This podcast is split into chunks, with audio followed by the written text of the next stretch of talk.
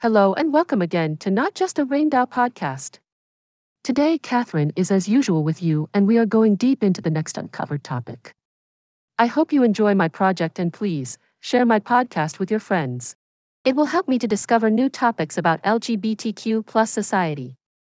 Okay, let's start.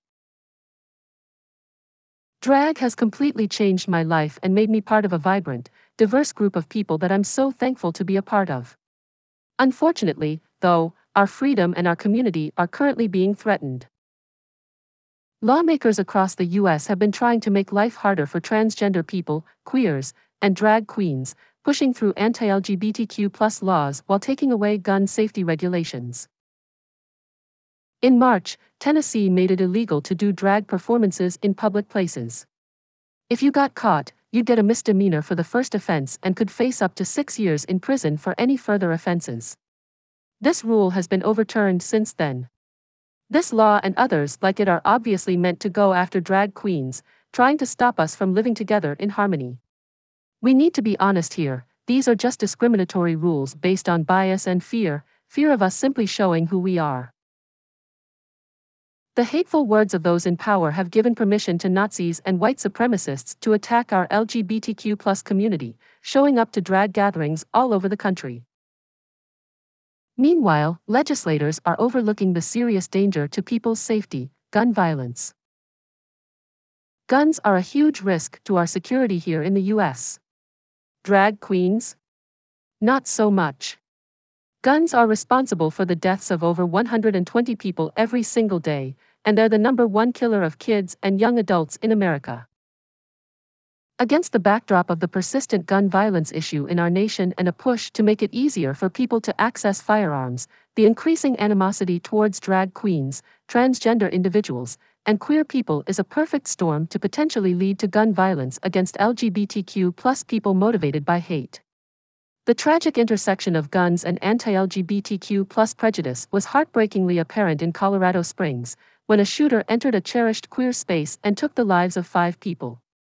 This event has shown a light on the already disproportionate amount of gun violence suffered by the queer community.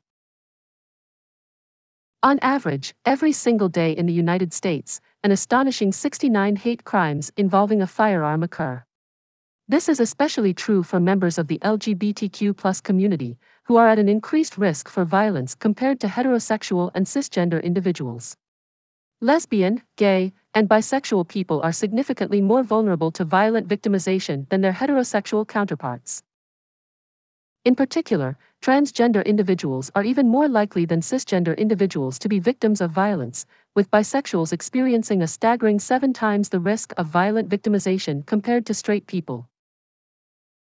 This year alone, at least 12 of our transgender brothers and sisters have been taken from us in the United States, with a majority of these deaths caused by a firearm.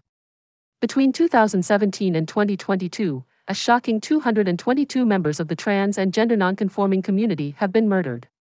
A staggering 74% of these homicides were committed with a gun.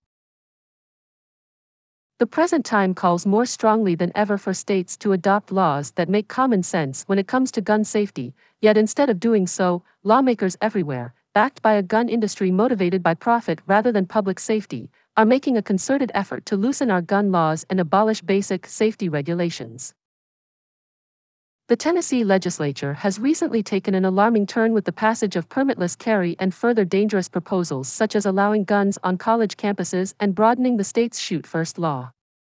In the upcoming special session in August, we are urging legislators to pass an extreme risk law that could have prevented the tragedy at the Covenant School and saved countless lives.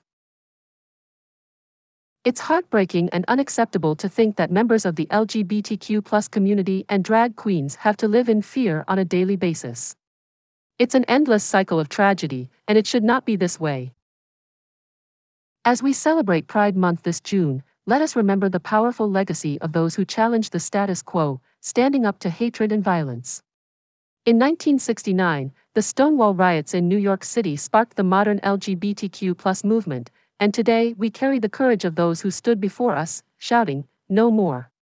No more hate, no more violence. We will not accept this as our reality, and we refuse to suffer in silence anymore.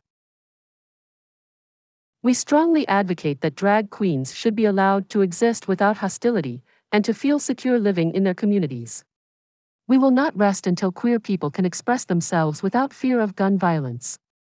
Our mission is to ensure that all people feel safe and respected in their communities. It's all for today. Please, ask your friends to subscribe to new episodes of Not Just a Rainbow. I love my listeners and want to say big thanks to you all for choosing my podcast. I swear, the next episode will be extremely special. See you soon, guys. Bye bye.